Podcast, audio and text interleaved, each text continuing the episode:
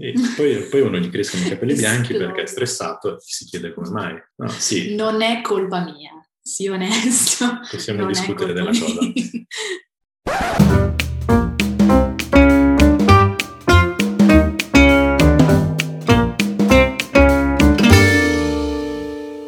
Buongiorno e benvenuti ad una nuova puntata di Sbando alle ciance. Oggi si parla di relazione in forte opposizione alla prima puntata sul poliamore perché è stata molto richiesta. Quindi oggi abbiamo con noi degli ospiti un po' speciali, ossia il mio amico Jacopo e Federica, la sua ragazza. Stanno insieme da boh, 1200 anni. Ora li presento. Allora, Jacopo, 25 anni, fotografo, nerd e gattaro full time, però è anche una brava persona. E Federica, 26 anni, social media manager e lettrice compulsiva. Infatti spende metà del suo stipendio in libri e l'altra metà in skincare e la capisco anche. Ciao. Ciao. Ciao a tutti. Ciao. Grazie Giulia e grazie soprattutto al poliamore che ci permette di essere qua a fare un dissing. Non sarà un vero e proprio dissing ovviamente perché no hate, però effettivamente volevamo portare su questi, non si chiamano schermi, su queste cuffie, un tema ovviamente abbastanza discusso perché dalla puntata del poliamore ci sono stati diversi commenti che ho ricevuto e quindi ci sta a far vedere anche l'altra faccia della medaglia. Jacopo e Federica stanno insieme da Quasi 11 anni. quasi 11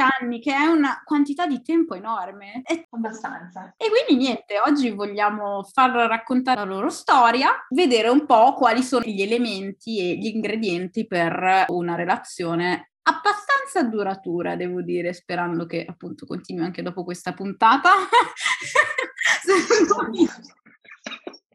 In creare situazioni spiacevoli, ho già l'acqua alla gola, benissimo. Com'è, com'è possibile? Punto uno. Com'è possibile una relazione duratura? Farò un preambolo dicendo che in questa puntata sarà piena di luoghi comuni. È incredibile, però in realtà è, è così che funziona. Il segreto migliore per avere una relazione duratura è volerla. Ed è una cosa così semplice, ma così efficace, che ti permette di, o meglio, almeno in teoria sulla carta, risolvere tutti i problemi che il mondo ti lancia dietro in continuazione, soprattutto quando inizi una relazione e hai 14-15 anni e hai l'idea che sì, mi trovo bene, voglio che le cose vadano avanti. E in effetti, esatto, linea di demarcazione netta ovviamente dal- dall'ipotesi invece del poliamore, quindi lì è proprio una questione di forse non la voglio, ecco perché forse è così diverso come linea di pensiero.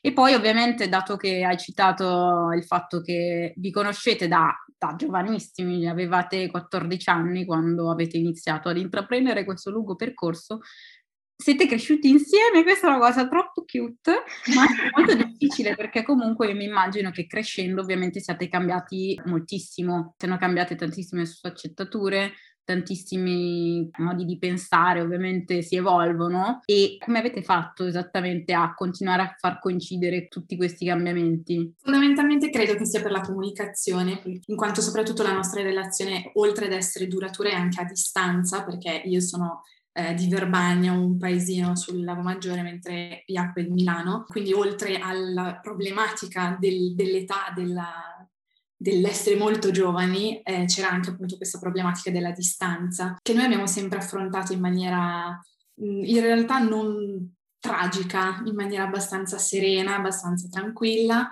e forse proprio quello che in realtà ci ha aiutato, quanto oltre appunto il, per quanto riguarda l'età, è nata questa storia proprio nel momento clou della vita di chiunque, cioè l'adolescenza in, in pieno, quindi il periodo più, con più cambiamenti in assoluto. Il fatto di essere a distanza ci ha aiutato a crescere anche in maniera autonoma nonostante lo stare insieme. Quindi in realtà non è stato così complicato per noi riuscire a, a crescere a distanza ma insieme. Banalmente è una cosa che vedo spesso oggi, però eravamo obbligati a parlare tanto al telefono, che è una cosa che la gente non fa. Le coppie dei miei amici dicono, ma ti sei sentito con la tua ragazza, la tua ragazza, del genere fa, eh no, mi vergogno a parlare al telefono. Dico, ma cazzo, ma raga, cioè è una relazione, se non comunicate, che cosa state facendo? Fai il viaggio con Jacopo in metropolitana, lo chiama la, la Fede e lui tipo... Sì, sì, sono una persona, esatto. una persona ultra riservata e mi irrita quando le persone sulla metropolitana o tram mi guardano e sono super curiose. Quindi ho sviluppato questo superpotere per cui riesco ad abbassare il tono di voce incredibilmente Sì. Io non ti sento anche se sono magari a 30 centimetri, quindi praticamente ultrasuoni. Io so di molte anche, in in primis, eh, nelle mie scorse relazioni, non, non ho mai par- fatto richiamate, parlato al telefono, perché comunque avendoli molto vicini di solito, non c'era bisogno di sentirsi così. Effettivamente non è da tutti, ecco. Mi ricordo forse ne- all'epoca to, elementari che c'erano i telefoni fissi, che c'era molto di più la cultura del parlare al telefono, poi però si è persa con gli sms. Io ti dico, noi siamo, ci siamo messi insieme d'estate, a fine estate io sono tornato a Milano. La prima settimana eravamo super pischelli, per 14 anni, io stavo iniziando le superiori, era un momento particolare e la chiamavo tutti i giorni, insomma, un sacco di tempo al telefono, però col telefono fisso. Tipo, dopo una settimana ricevo una telefonata di questo dipendente poco simpatico della Telecom che mi dice voi avete tipo superato di mille il limite che avete delle telefonate e ora noi siamo costretti a interrompere la linea, no? E io tutto arrabbiato pensavo che fosse tipo uno scherzo, una presa in giro, allora ho messo giù di cattiveria, ci hanno davvero tagliato la linea per due o tre giorni finché non abbiamo risolto e pagato la cosa. Da lì ho capito che forse era il caso di prendere un piano telefonico di quelli tipo mille minuti, all'epoca era tipo Vodafone e c'era la, la You and Me, una cosa del genere. Sì, sono praticamente reperti storici queste cose. Però sì. Storia, sì. Infatti periodo clou dove però appunto appunto, a parte esserci tanti cambiamenti, ci sono anche tantissimi stimoli esterni, quindi uno, la relazione a distanza, comunque presumo vi vedevate nel weekend o... Una settimana sì e una settimana no. Cioè comunque è complicato, anche io ho avuto una relazione a distanza alle superiori con uno di Cinisello Basso. Salutiamo gli amici di Cini. No, e fa, e fa, ridere adesso, però all'epoca io ero disperata perché, cioè, pur essendo vicinissimo in realtà, comunque, cioè, dovevo tenermi magari un weekend dove non dovevo fare niente per andare col treno con otto mezzi. No, beh, oddio, all'inizio ovviamente, appunto perché eravamo super piccoli, era più difficile. Cioè, ero, ero proprio disperato io a settembre, anche perché avevo iniziato una scuola che non mi piaceva. Metti tutto quanto assieme e dicevo, no, ma chi me lo fa fare? Quindi ero appunto super disperato, però eh, è un po' come dire, la cosa era o così o così, non potevo prendere l'autobus e attraversare la città, dovevo proprio, cioè era una cosa, va bene, era comunque tipo un'ora e mezza di distanza, però era, era diverso, deve essere più propositivo, era più complicato, e poi vuoi mettere, cioè, cioè spendevo un sacco di soldi per andare a trovarlo. e, però boh, probabilmente questa cosa ha rafforzato in qualche modo il legame, ti obbliga a forse maturare più in fretta certe convinzioni di coppia e a imparare che certi problemi vanno gestiti, perché non hai tempo di stare lì a fare, a far finta che le cose vadano bene, perché hai quel weekend che non sono neanche 48 ore, perché poi tipo io alle superiori andavo a scuola il sabato, quindi io uscivo da scuola, prendevo la borsa, correvo sul treno, ero lì che era sabato pomeriggio e 24 ore dopo ero di nuovo tre- indietro sul treno per tornare indietro. Ovviamente è deleterio a lungo andare questa cosa. Appunto, hai quelle 24 ore non passarle a litigare o a far finta che le cose vadano bene, eh, risolvile prima di arrivare a quel punto le cose. Credo che infatti la distanza la vivessimo abbastanza bene, nel senso che la domenica sera era sempre di più domenica del normale. Sì, già schifo la domenica. Depressione la domenica sera, era per noi anche di più, proprio per la, la, lontananza, la mancanza, però allo stesso tempo ci lasciavamo sempre, dopo aver passato de- delle ore, poche, però mh, buone. Buone, esatto, in maniera costruttiva e senza discutere, senza litigare, senza parlare di cose futili, ma cercando di costruire qualcosa di realmente Adesso detto così sembra tutto idilliaco e bellissimo, no, stiamo parlando no. ovviamente in linea generale, non è che filosofeggiamo tutti i business mom, no, quality time, not quantity. La cosa che si sente probabilmente di più, cioè delle relazioni a distanza in generale, poi figuratevi una relazione a distanza così, bisogna mantenersi accountable per tutto quello che succede, cioè non è che puoi scaricare sì. cose tutto all'ultimo momento, non è che puoi aspettare l'ultimo momento per discutere di tutto e lasciare i due giorni liberi per fare, divertirvi. Poi a quell'età dove tutto sembra super gigante, enorme, pre- presumo che appunto mantenere la comunicazione sempre buona sia stato il game changing. Sì, decisamente, anche perché era, forse era l'unica cosa su cui avevamo effettivamente il controllo perché oltre a essere a distanza eravamo anche totalmente dipendenti da altre persone, perché eravamo giovani, non avevamo una macchina, non avevamo dei soldi e quindi era tutto subordinato a qualcun altro che ci, insomma, ci aiutasse a gestire la cosa. Quindi l'unica cosa su cui avevamo potere era appunto il come ci parliamo giorno dopo giorno. Presumo che ci siano stati dei problemi e risolvere le cose al telefono ovviamente dici, beh però magari aspetto di vederla per risolvere, ma le cose poi si accumulano e quindi poi è una merda. C'è da dire che il risolvere i problemi al telefono non è sempre la cosa più semplice perché ci sono certe cose che hanno proprio una valenza diversa. Però appunto, voglio dire, di necessità virtù, quello è quello che avevamo e quello era quello che potevamo fare. Quindi o così o niente. Ah, immagino che poi nell'ultimo periodo tantissime persone si siano trovati eh, nella stessa situazione. Tra zone rosse, gialle, arcobaleno, non sai mai quando sarà l'ultima volta in cui vedi un'altra persona. Mi ricordo il primo lockdown, il servizio al TG che fa sempre dei servizi di qualità, intervistano questi ragazzi di Roma, finalmente ci possiamo vedere dopo due mesi, una cosa del genere, tutti contenti, tutti belli, truccati, perruccati, non potevo più vivere senza di lui, no? E io che da una parte capivo benissimo quello che intendevano, dall'altra parte mi veniva da ridere, sono tipo siete dei dilettanti. Questa cosa da anni ormai. Il lockdown, ad esempio, almeno se tu guardavi online, i tuoi amici, la gente, quello che era difficile per tante persone, per noi era una cosa già rodata. Non dico che sia stato facile, perché comunque soprattutto all'inizio, io mi ricordo, uh, ho accompagnato Federica in stazione e ho detto dai ci vediamo tra due settimane, no? Perché tutti eravamo ancora convinti che sarebbero state due settimane, quanto eravamo miopi. E poi sono passati tipo 3-4 mesi prima che siamo riusciti a vederci, no? Eh, certo era, era una merda, faceva schifo, però forse l'essere già un po' abituato a questa cosa, non dico che mitigasse la cosa, ma ti aiuta a sopravvivere, perché sai già come funziona il gioco, come dire, no? È stato comunque complicato anche per noi, perché comunque noi siamo sempre stati abituati a vederci ogni 15 giorni. Quando eravamo piccoli. Esatto, sì, ma anche più avanti, nel senso il massimo che siamo stati mai separati, fai, sarà stato un mese. Sì con il lockdown e sono stati 4 o 5. 4 mesi, sì. Quindi comunque anche per noi è stata una cosa nuova, ma che in un certo modo avevamo già vissuto in maniera un po' più blanda. La cosa incredibile è che eravamo arrivati finalmente a un punto in cui lei si era trasferita a Milano, quindi io dicevo, boh, svolta incredibile, smettiamola di fare questo gioco avanti e indietro, ci si vede tutti i giorni, era tutto bellissimo, pam, e devo tornare a casa, zona rossa, ciao. Perfetto.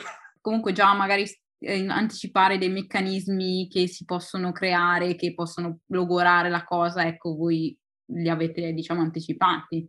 Ovviamente è una grande opposizione al poliamore perché voi siete una coppia assolutamente monogama. Sì, sì, sì, sì, sì. non ci sono novità sul fronte. No. So, forse dipende da come andrà questa intervista. Vi ricordate, nella prima parte della prima puntata sul poliamore si parlava del fatto che c'è una cosa che si chiama proprio la, l'ascesa della relazione, no? Com'è il passaggio dal vostro punto di vista da una frequentazione a poi concludere il fatto che ok, sì, stiamo insieme? Secondo me ci sono tanti piccoli passaggi che si susseguono uno dopo l'altro. C'è quello subito iniziale, il primo impatto di ah, sembra carino, sembra carino, ci sta, adesso vado lì, faccio un po' il cascamorto, ci provo, faccio due, ti racconto due cagate, faccio, faccio il simpatico, no? E poi c'è quello successivo in cui ti rendi conto che c'è anche un interesse dall'altra parte. Poi c'è un altro ancora dove ti rendi conto che con l'interesse è, cioè, è reciproco ed è forte, ok, quindi qua devo, mettere, devo iniziare a mettermi in gioco perché cioè, come dire, c'è in premio un'ipotetica storia, un'ipotetica relazione che ovviamente all'inizio non hai idea di quanto durerà, se durerà una cosa del genere. Però se già te la vivi come dire, in ottica positiva è tutto più semplice, no? E poi, non lo so, secondo me per ognuno è diverso. Per alcuni può essere un sentimento che è iniziato a svilupparsi. Ad esempio, eh, ti sei trasferito nella stessa città della tua morosa, tua morosa dopo una relazione di stanza e questo cementifica le cose. Oppure può essere qualcosa che succede, che sia qualcosa di bello, vi fate una vacanza, qualcosa di brutto, uno, a uno dei due succede un brutto, una disgrazia, l'altro gli sta vicino. Possono essere un sacco di avvenimenti, un sacco di sensazioni. Non è possibile dargli una definizione perché a un certo punto ti svegli e te ne rendi conto, però non è una cosa dall'oggi al domani, è che ti rendi conto che sei arrivato al punto in cui, ok, questa non è più una storia, è diventata una relazione per cui, va, per cui vale la pena venire mettersi in gioco. È appunto è, è uno sviluppo nel tempo.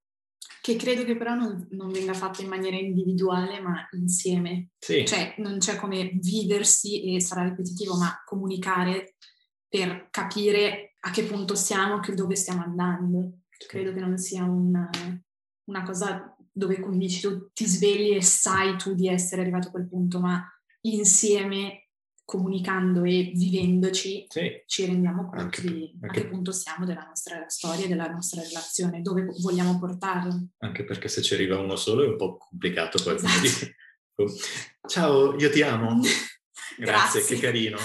Infatti si parlava appunto di questo punto di possibile incontro, ma possibile anche non incontro, perché ovviamente se uno si prende bene, l'altro no, o l'altro vuole intraprendere questa cosa perché sta bene con la persona, no? Diceva Jacopo Greppi, e però poi mh, è sicuro di non voler intraprendere una relazione monogama, allora lì bisogna definire le cose. Bisogna definire anche lì, se dobbiamo confrontare le due, non chiamiamole fazioni, chiamiamole ecco modi di vivere una relazione, ovviamente per una relazione poliamorosa le cose devono essere definite subitissimo, se no ovviamente si rischia che l'altro... Eh.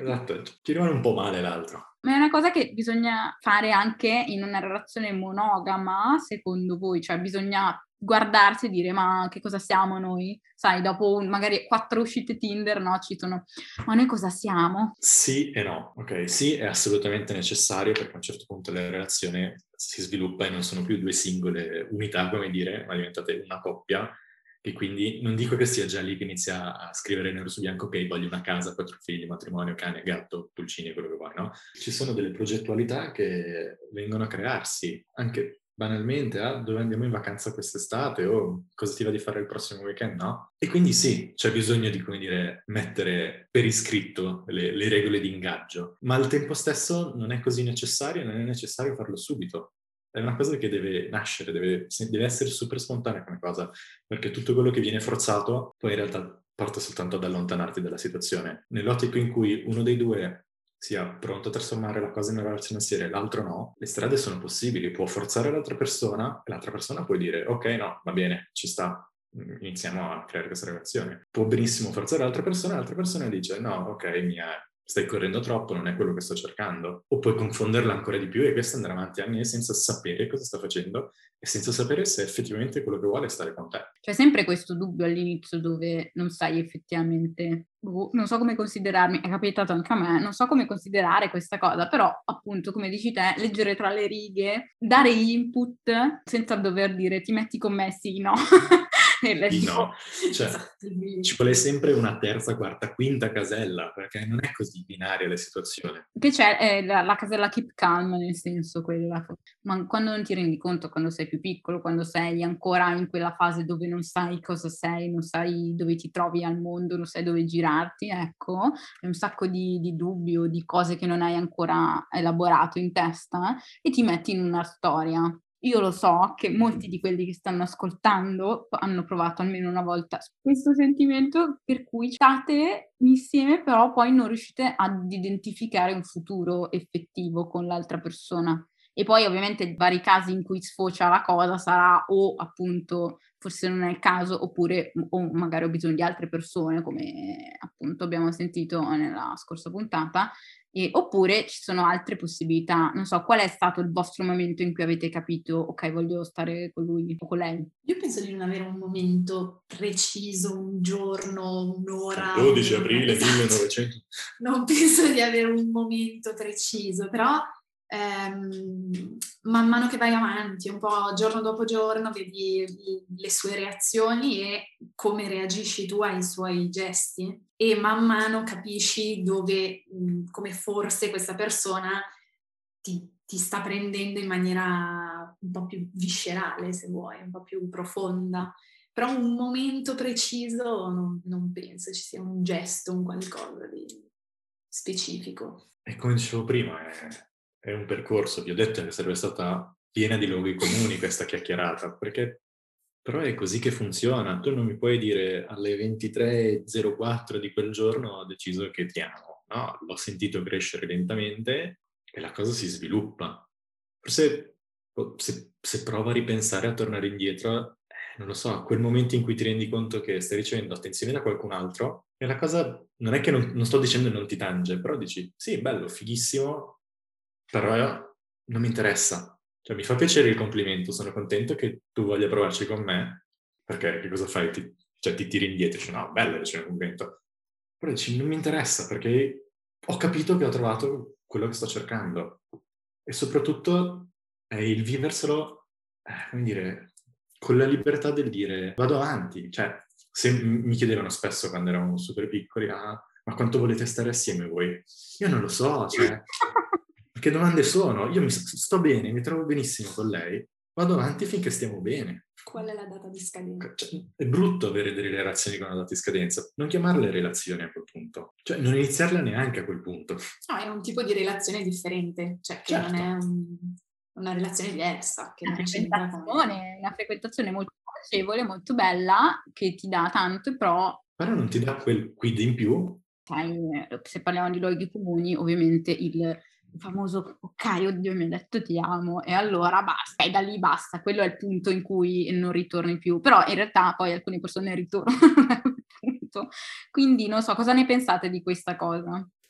Allora io ti dico, io eh, sono una persona super romantica, io da bambino scrivevo le poesie, ok? Sono quel tipo di persona. E ho sempre fatto le cose molto over the top, perché secondo me era così che si facevano.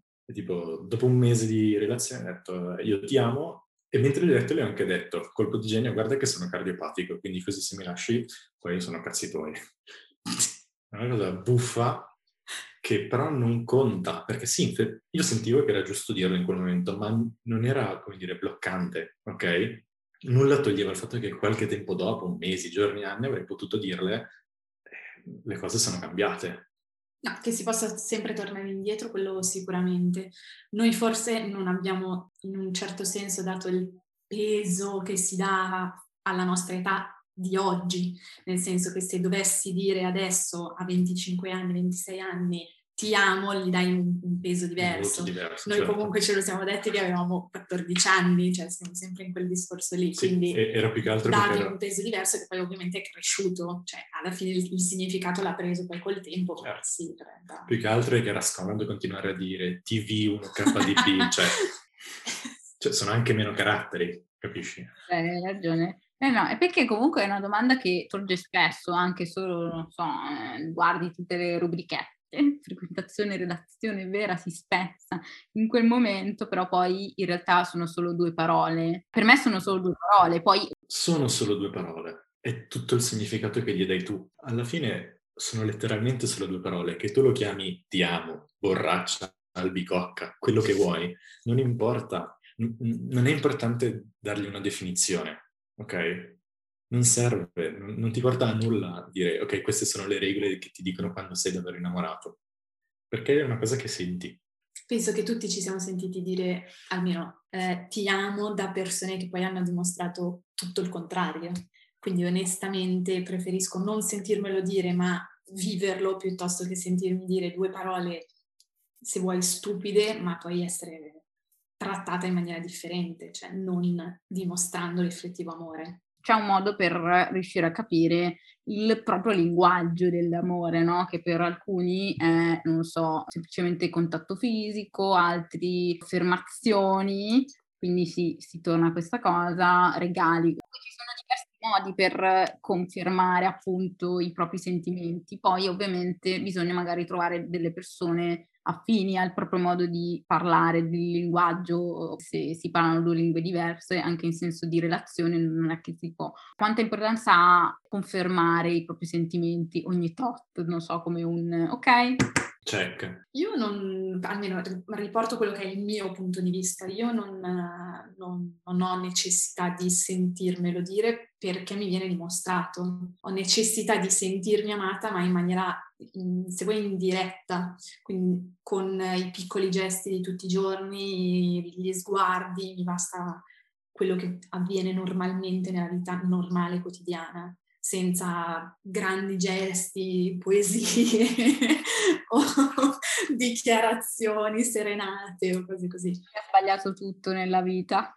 Le scrivo da solo le poesie ormai, me le scrivo e me le leggo. No, sono sempre, sono sempre gesti super apprezzati, non voglio dire di no, però non, non, non, mi sento male se non arrivano. D'accordo, cioè nel senso anche secondo me la parte migliore forse è proprio il godersi la cosa senza etichetta, che poi appunto qua è un'altra discussione di otto ore sull'etichettarsi che non serve, cos'è, a cosa servono. Ovviamente le etichette servono per capire di cosa si parla a volte, ovviamente se si è in due si ha il proprio linguaggio, non c'è bisogno di comunicare con... Ovviamente prima abbiamo parlato di cioè, eh, avrete ricevuto un sacco di commenti, critiche da persone false nel, negli anni su ma quanto cazzo state insieme, siete troppo giovani, come avete gestito questa situazione? Male, malissimo. Da adolescenti forse è quasi importante, la cosa più importante, la conferma degli altri, l'essere parte di, di un gruppo, di qualcosa. Ovviamente se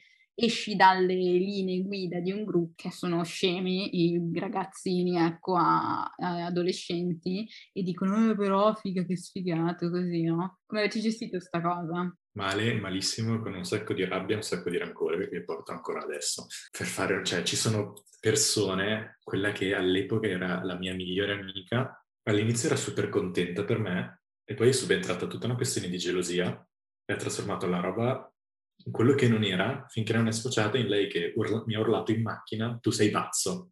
E ho detto, sai che c'è? Va bene, grazie, arrivederci. Non ho bisogno di stare con qualcuno che debba avere la prerogativa di decidere lui al posto mio di come mi devo sentire. Poi, vabbè, ovviamente ci sono diverse declinazioni della cosa. Sì, assolutamente. Questo qua è un estremo triste, se ti vede peggio di prima, allora forse ok, però un'affermazione fine a se stessa effettivamente non, non, ha senso. Ah, io su questa cosa mi tiro fuori perché non ho mai avuto grandi amicizie, grandi rapporti di amicizia, quindi con me non è mai intervenuto nessuno, a nessuno gliene è mai fregato un tubo, quindi niente, quindi lascio comunque questo argomento a lui come dici tu, ci sono vari gradi della cosa. Io ho citato un esempio estremo, però ci sono vari livelli appunto di, dire, apprezzamento della coppia da parte del, del gruppo sociale esterno. Il problema è quando, ad esempio, ti ritrovi ad affrontare queste tematiche con quello che è il tuo gruppo primario, cioè la tua famiglia, ok?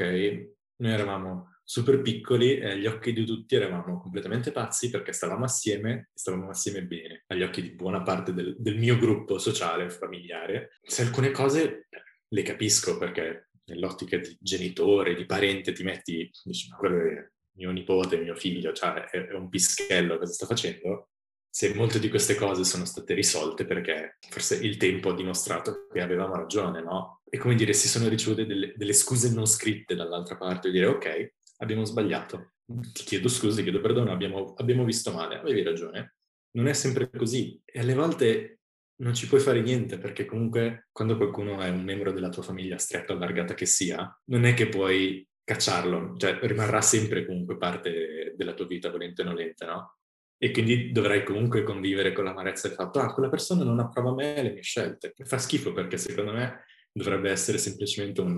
La persona è felice, sì, punto. Tutto il resto non ti deve interessare minimamente questa cosa si applica sia ad una relazione duratura partita da giovani, sia a relazioni, mm, non so, poliamorose, sia per questioni eh, di etnia, sia per questioni di genere. Quindi... Però forse il, il comandamento supremo è la persona sta bene, sì, basta, fregatene, posto così. Nel momento in cui starà male, arriverai da lui e gli dirai sono qua per te se bisogna. Sì, senza dire siete onesto. No, poi la cosa divertente è che in realtà se una cosa così capita comunque in una, nel senso voi avete una relazione monogama, eh, siete tutte e due persone eterosessuali, eh, siete cisgender, capito? Quindi, cioè, in una situazione completamente conforme a quello che è. Le aspettative, gli standard. Esatto, quindi se ci sono problemi pure con la, il rispetto dello standard, cioè, capito che il problema è a monte proprio nel dover giudicare comunque qualsiasi scelta sia diversa dalla propria. Però vabbè, ok, questo argomento ovviamente ribadire che noi siamo persone carine e coccolose e no hate, Sempre per andare in antitesi con eh, una situazione di poliamore, Jacopo Greppi aveva citato il tema della gelosia. Una relazione così lunga, ovviamente avrete avuto tutti i vostri alti e bassi, problemi vari, che ovviamente avete risolto se siete ancora qui a parlarmi nell'altro appunto periodo adolescenza, magari tutti gli input, magari pressione sociale dai pari, eh, eccetera, eccetera. Ci sono stati episodi in cui la gelosia stava per prendere il sopravvento, come la gestite, cosa ne pensate della tematica gelosia? Abbiamo di due tipi diversi di gelosia, no? Okay. Io non la reputo in tutta una cosa negativa. Non è da confondere con la possessione, cose del genere, assolutamente. Metto le mani avanti, mi paro. Su... Sequestro di persona, ecco. La gelosia come concezione comune in una relazione ovviamente è il fatto di essere geloso de- del proprio partner o del proprie, delle proprie cose anche semplicemente perché ovviamente c'è la parte della gelosia come possessione nel senso tu non ti devi avvicinare. E poi c'è la gelosia come la intendavamo con Jacopo Grappi che lui con la sua ragazza hanno una relazione aperta e poliamorosa e però lei è comunque il cardine della sua vita, il suo universo. Sì. Tutte le relazioni poi girano comunque intorno a lei, perché lei è comunque là in posizione gerarchica come prima, capito? Comunque ciao Jacopo, che stiamo parlando di tutto il tempo. Comunque parlando del fatto che ovviamente è possibile che uno dei due partner in una relazione aperta vada con qualcun altro, lì c'è lo scatto per Jacopo è superabile, nel senso lui dice è una cosa che per me non dovrebbe, cioè nel senso è un, una cosa umana ovviamente, un'indole naturale essere gelosi di qualcosa che abbiamo e con cui stiamo appunto, abbiamo magari un rapporto esclusivo in quel senso, quando diventa non esclusivo ovviamente sorge il problema se perseguire la gelosia come sentimento giusto da perseguire oppure andare nella direzione opposta. In questo senso, cioè voi come avete gestito la gelosia nel tempo? Forse la parte peggiore della gelosia è che nasce dalle tue insicurezze. Questo è un ottimo point. perché metà delle paranoie che ci facciamo sono semplicemente nel nostro cervello. E perché non ti senti abbastanza.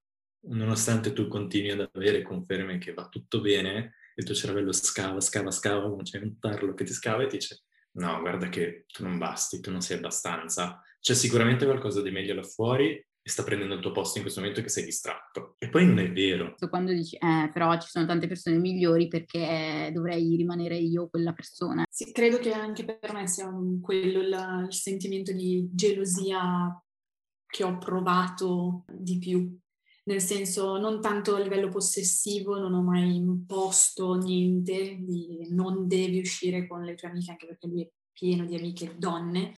Anche perché, sono, perché sono una zabetta. Eh. Esatto, pettegolo. Però non ho mai detto non devi andare, non devi fare, non devi frequentare, assolutamente. Però sì, la, la, la gelosia nasce eh, di più dal, da quel sentimento, da quella terrore che forse lui si trovi meglio con altre persone, abbia qualcosa in comune con altre persone di più rispetto a quello che ha in comune con te. Quindi più quello forse, ma a livello possessivo, tossico, non, non abbiamo mai provato questa cosa. E anche ovviamente eh, figlia della distanza. Certo. Perché uno dei problemi più grandi è quello che non sai, non sai. E quindi non dico che non ti fidi, ma ti viene più difficile proprio per una questione fisiologica, soprattutto quando sei più piccolo. E soprattutto all'inizio, quando comunque è una persona che stai ancora conoscendo. Quando ancora non avete costruito, come dire, le, i pilastri fondamentali. È tutto acerbo e non sai magari cosa aspettarti o non sai magari neanche tu che cosa provi esattamente, cosa prova l'altro, non avete magari solidificato niente ancora. Quello sicuramente è una cosa da valutare. Però è giusto che io sia geloso, è giusto farmi le paranoie del fatto fatto che potrebbe trovarsi qualcun altro o io solo, secondo la mia testa, devo essere quello che gratifica al 100% l'altra persona come lui fa con me, lei fa con me. Questo è il tema grande della gelosia che abbiamo trattato appunto con Jacopo, che non basta una persona per gratificare tutti i lati tutte le passioni, tutte le cose che fanno parte della mia persona. Che ne pensate di questa cosa?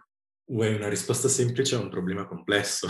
Eh sì, certo, voglio non penso che, almeno per la definizione che io ho di poliamore, sia sufficiente il non trovare un aspetto interessante in una persona. Se a Federica non interessasse nulla della mia passione politica, ma tutto il resto sì, non sarebbe comunque sufficiente per farmi dire ok, vado a cercare questa cosa in qualcun altro. O se la vado a cercare, questa cosa non andrà a sostituire la, il legame emotivo che abbiamo io e la mia ragazza. Ci sono tante cose su cui non andiamo d'accordo, tante cose che sono interessi dell'uno o dell'altro, che esploriamo in maniera differente. Però questo non implica che tu debba per forza eh, andare a cercare, come dire, affetto da un'altra parte. Non, non lo chiamo poliamore questo io. Ma anche perché mh, se fosse solamente sotto questo punto di vista sarebbero semplicemente degli amici con cui parli di cose diverse. Questo ovviamente è un lato che abbiamo toccato di una relazione poliamorosa che è stata citata ed è stata questione di dibattito, insomma, tra le voci che hanno ascoltato la, la, mia puntata, ovviamente è una domanda che sorge spontanea, nel senso, quindi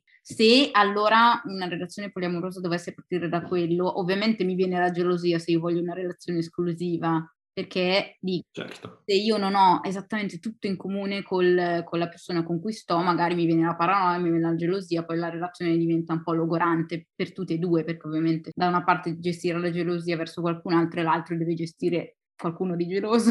e tipo... Se mm, mi trovo a parlare di pittura del, del, 600 con un'altra persona che è super appassionata di questa cosa, per ipotesi, no? Mentre a lei fa schifo. Va bene, io non sto con una persona perché ha i miei stessi gusti, i miei stessi interessi. Non sarebbe più un dialogo, ma un monologo. Esatto. Allora che cazzo ci stiamo dicendo? Certo. Invece poi ci sono gli altri casi dall'altra parte che si lasciano perché sono troppo diversi, cioè tu hai degli interessi troppo diversi da, dai miei, non possiamo stare insieme.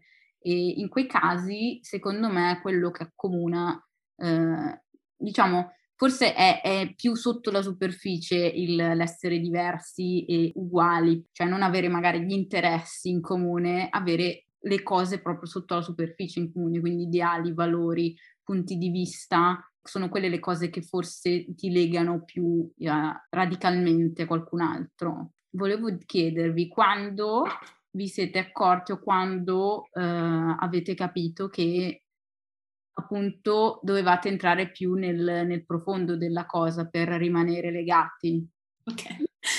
No, ehm, abbiamo da subito capito quali erano i, i, valori in comune, appunto tipo la famiglia o insomma... Non tradizionale. Non tradizionale.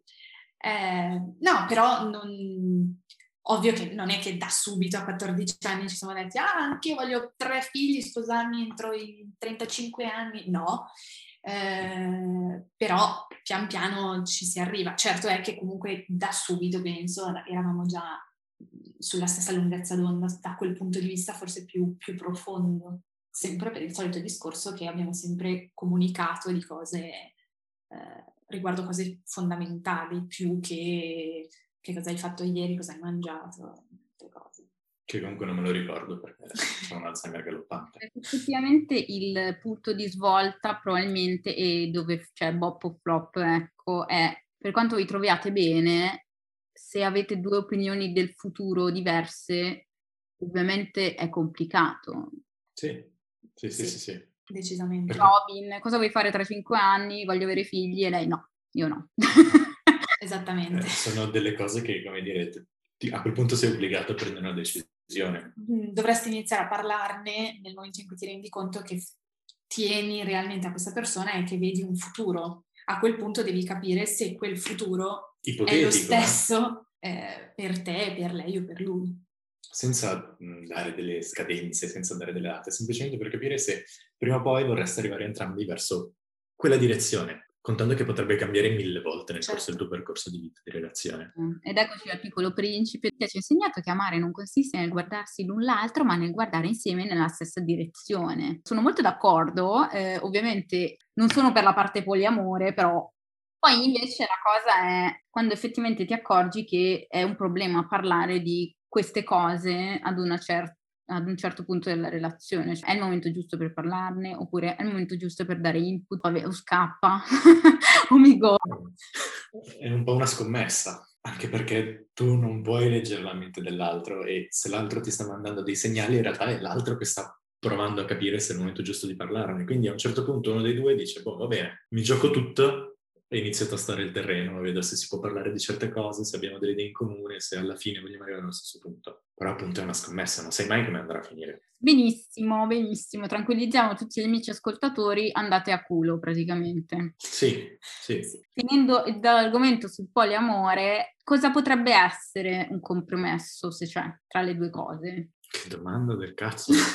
cioè che ci possa stare una relazione es- esclusiva senza però essere costretti o sentirsi costretti. Si ritorna alla mia affermazione prima. Le persone sono felici in questo stato che sia di monogamia o di polimore. Sì, punto.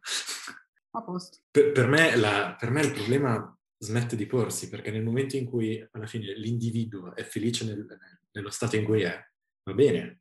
Se poi si, si tratta di una coppia, gli entrambi gli individui sono felici nello stato in cui sono, sì, va bene. Si tratta di poliamore, il, X individui sono felici? Sì, va bene. Io non mi ci troverei. Credo che il problema sia proprio lì, nel momento in cui eh, senti che la monogamia diventa stretta. Esatto, diventa un limite, diventa un problema, evidentemente perché la stai vivendo con la persona sbagliata. Poi non voglio giudicare la relazione di nessuno, per l'amor di Dio. Io la vivo in quella maniera lì, nel momento in cui mi rendo conto che la persona, che non vivo bene il rapporto esclusivo e cerco qualcosa al di fuori di, che è, di quello che è il mio compagno attuale, evidentemente perché c'è una problematica all'interno della mia relazione. Quindi non c'è molto compromesso, diciamo. Eh, eh, eh, come fai ad avere un compromesso tra due realtà che sono proprio per definizione l'uno l'opposto dell'altro? Anche perché un compromesso vuol dire che a quel, a quel punto uno dei due, ad esempio nel coppia, non è più felice e viceversa anche in una relazione poliamorosa. Nel momento in cui uno dice no, ok, io tra virgolette voglio l'esclusività della cosa, smette di essere quello che era. E quindi come fai ad arrivare a un compromesso? L'unica cosa che puoi fare è che subito all'inizio giocare a carte scoperte e trovare, come dire, il tuo match. In questo senso sono d'accordo, però ovviamente io sono di parte, poi eh, appunto ci saranno altre opinioni, poi faremo un episodio 3. diretto, scontro diretto. Penso nessuno uh, no hate, hashtag no hate questa puntata. E abbiamo parlato di ideali valori, ovviamente nel sottofondo ci sono delle strutture che servono a tenere in piedi tutto il resto. Ma voi, ora, state insieme da quasi 11 anni, eh, una domanda che sovviene, ecco, dai bassi fondi del mio uditorio è, ma come, cioè di che cosa parlate durante la routine? Sesso anche se volete, ecco, addentrarvi in questa cosa. Cioè, che cosa vi dite dopo quasi 11 anni? Un sacco di cagate. la domanda è, ma cioè, c'è noia nella relazione? Come gestite magari i momenti in cui c'è troppa routine o magari se vivete bene o male la routine? Io penso che la viviamo bene la routine, anche perché non l'abbiamo potuta vivere per tantissimo tempo. E quindi ora che finalmente ce l'abbiamo portata in mano, come dire, ce la stiamo godendo. E poi due cose, non si smette mai di scoprire l'altro, sia perché l'altro è sempre dei lati nascosti dei condutti che piano piano vengono fuori, sia perché è una continua evoluzione della persona parlo del singolo individuo, no? Poi di che cosa parlate? Succedono un sacco di cose nella vita. Banalmente, fuori nel mondo succedono un sacco di cose di cui valga la pena parlare. Forse finché hai, finché hai voglia di ascoltare quello che l'altro ha da dire, top, ce l'hai fatta. Il punto, credo, focale che avete detto anche all'inizio, cioè devi volerlo all'inizio ovviamente, poi viene tutto il resto, quindi... Sì, non, non puoi pensare che sia tutto rose e fiori, che sia tutto perfetto, che ad esempio non ti annoierai mai in un pomeriggio passato sul divano a guardare Netflix. Certo che ti annoierai, non stai facendo niente, ma appunto non, non deve essere un problema, non devi farti paranoie inutili perché oggi ti stai annoiando con eh, quella che è la tua ragazza, il tuo ragazzo. Va bene, vuol dire che domani farai qualcos'altro, vuol dire che ti inventerai qualcosa per ravvivare, vuol dire che boh, uscirei a farti un giro, adesso no perché però, non so, reinventati, cioè, capisci che c'è qualcosa che non va, agisci per sistemarla, che questo sia noia o qualcos'altro. Non è neanche così, se vuoi ci sono un sacco di stimoli anche per non rendere una relazione noiosa, certo. sotto diversi punti di vista, sia a livello di comunicazione su determinate tematiche che siano la quotidianità, il lavoro, quello che è la, la vita di tutti i giorni, ma anche mh, qualunque cosa sia successa nel mondo che ti porta ad avere un dialogo, anche magari uno scontro, perché magari si hanno opinioni diverse su determinate tematiche più grosse di noi e sotto questo punto di vista sia del dialogo, ma anche sotto il punto di vista fisico, se vuoi, non, è, non diventa una cosa, una cosa noiosa se uno ci mette del suo, nel senso certo. si può fare ci sono un sacco di cose che si possono fare. Esatto. Adesso che ci sono così tanti nuovi, nuovi stimoli. Mezzi di intrattenimento. No, vabbè. E quindi la cosa è, altro tema hot, tra l'altro, è appunto, cioè non ti annoi sempre a vedere o fare le stesse cose e voi avete detto ovviamente ci sono tanti stimoli da provare, ok? Benissimo. Nel momento in cui, nel momento in cui la cosa ti annoia, eh, smetti di farla. Non, fa, non farla se la cosa è noiosa. Non è la soluzione, credo. Cioè, se ti annoia evidentemente perché è la persona sbagliata sì, sì, o sì, c'è qualcosa che non va, non è che devi smettere di fare, no. quello è un messaggio errato. Cioè, no, nel senso che se, stai, se ti annoia una relazione, smetti la relazione. Sì, no, no, certo, dal punto di vista fisico magari prima prova un paio certo. di cosine per dare un po' di brio. Tantissime situazioni in cui ah, devo ravvivare la cosa, oppure eh, vedo del, della perdita di interesse dall'altra parte, tantissime volte ho sentito questa cosa. È sempre, è assurdo, ma è sempre okay. comunque un problema di comunicazione. Diglielo, io se ho, queste, ho questo sentimento, sento questa cosa, vorrei provare a rimediare, voglio provare qualcosa di nuovo, voglio che le cose tornino a funzionare, tra virgolette, no? E se la tua relazione è arrivata al punto in cui ti stai annoiando, vuol dire che, come dire, sei già a un punto, come dire, importante, perché hai già fatto tutto quello che devi fare, no?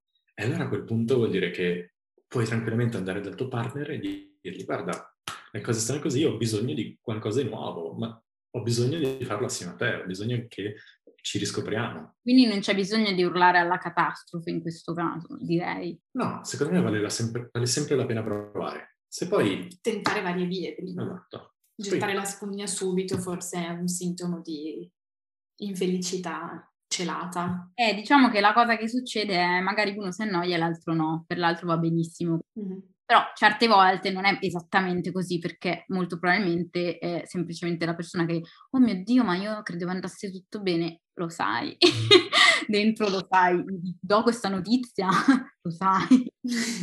E dopo la comunicazione un'altra cosa fondamentale è la fiducia, che non deve essere fiducia. in questo caso. È questione di fiducia. Fiducia si costruisce. Cioè non si parla di sequestro di persona semplice, non è che fiducia è mi fido di lui quando esce senza di me, non si parla di questo e io non intendo questo come fiducia ovviamente, ma fiducia nel senso nell'altra persona come effettivamente persona, quindi valori ideali, modi di fare, ecco, nel senso che mi fido ciecamente di quella persona, cioè gli potrei dare la mia vita in mano. Esatto, più o meno così e so che non farebbe niente di male, ma non è non mi fido di lui per queste cose che potrebbe fare, anche solo per mi fido di lui perché so che mi porterebbe sempre rispetto, non mi insulterebbe mai, non mi picchierebbe mai, che, cioè dovrebbe essere il minimo indispensabile per un essere umano, però... La base. Però vabbè. Diciamo comunque, eh, perché a quanto pare il minimo indispensabile è una cosa super wow per alcune persone, però effettivamente i problemi di fiducia, che non sia appunto solo questione di gelosia, come li avete affrontati? Eh, io personalmente parlo per me col tempo. Io ho, venivo da una situazione un po' più complicata e quindi avevo veramente parecchi problemi a fidarmi, ma di chiunque. Quindi ho, ci ho messo parecchio tempo a potermi fidare totalmente di lui, ma in generale di, di chiunque. Eh, ancora adesso risento molto di questa cosa, ci metto molto ad aprirmi con le persone e quindi solo col tempo, parlando e, e aprendomi anche su questa cosa, queste difficoltà pregresse. È una cosa che si costruisce col tempo e con gli avvenimenti, sia quelli positivi che quelli negativi. Se ti succede qualcosa nella tua coppia che ti fa mancare la fiducia nell'altro, e di nuovo non mi sto riferendo al è uscito e non posso fidare di lui la sera al bar, ma proprio al macro categoria della fiducia, non deve essere anche qui un bombasta e chiuso tutto. Se l'altro ha, la, ha voglia di rimettersi in gioco e dire ok, ti dimostro che sono meglio di così, che ti puoi fidare di me, ne vale la pena. E allora a questo punto anche questi eh, elementi negativi contribuiscono a far crescere la fiducia tra una persona e l'altra. Sì, sempre parlando di macro categorie di fiducia, anche solo a patto che magari mi apro per la prima volta solo con questa persona e ovviamente mi aspetto che questa persona rispetti la mia volontà di aprirmi, non aprirmi, come voglio essere trattato, come non voglio essere trattato, i miei limiti, i paletti che metto, ovviamente c'è anche questo, si tratta di essere, avere fiducia nell'altro. Un buon modo per avere fiducia nell'altro è mh, dimostrarsi eh, completamente aperti e trasparenti aprirsi, mostrare il proprio lato più debole, quello che hai nascosto anche a te stesso, così che l'altro possa, come dire, vederti nudo per la prima volta, come neanche tu ti sei mai guardato. E a quel punto sa che tu sei fatto così, eh, ti conosce fin nell'animo e non può che non fidarsi a quel punto, perché sa cosa sta andando incontro, perché sa che sei fatto così. Ed è un esercizio incredibile, perché vuol dire mettere da parte tutto quello che la società ti ha insegnato e dire, ok, mi apro completamente, questo sono io. Ok, non piangere Giulia. Sto piangendo, tu stai piangendo.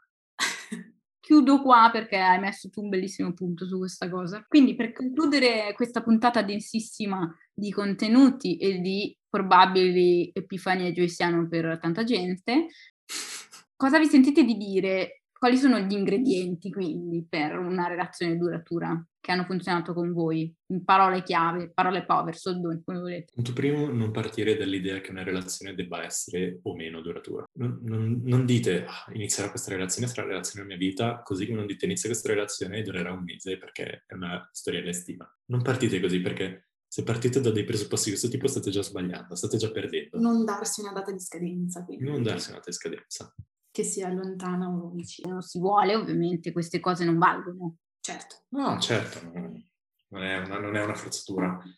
E poi provateci, buttatevi, nel senso non, non, succede nulla di male se le cose non vanno come, come avevi previsto. E per Dio smettetela di farvi mille castelli in aria. Le cose vanno e, e cambiano giorno dopo giorno e se vanno è bellissimo. Se non vanno i problemi si affrontano. Se hai voglia di risolverli, continua a risolverli e continua ad andare avanti all'interno. Avete voglia di provare a risolverlo tutti e due? Perfetto, lo risolverete. Non avete più voglia, vi siete stancati? Basta, ditevelo e non andate avanti a soffrire voi a far soffrire l'altro. Però finché avete voglia di mettervi in gioco, di sistemare le cose, di cambiarvi, di cambiare l'altro, di sperimentare, qualunque cosa, finché lo volete, fatelo. Non fatevi frenare da, dal gruppo sociale, non fatevi frenare dalla vocina che avete in testa, non fatevi frenare da quello che viene imposto, non fatevi frenare dalle difficoltà che possono essere una relazione a distanza o qualunque altra cosa. Se lo volete il modo lo trovate. Abbiamo detto, penso, fino adesso per quasi un'ora, eh, la parola chiave è proprio la comunicazione. Comunicare, comunicare, parlare, essere onesti, sinceri, senza nascondersi niente, perché nascondere o non dire non fa altro che complicare ulteriormente le cose, più del essere onesti e sinceri. Lì magari rischi, ma se ti va bene risolvi e puoi andare avanti. Se non ti butti non saprai mai. E esplorate la vostra sessualità. Tanto.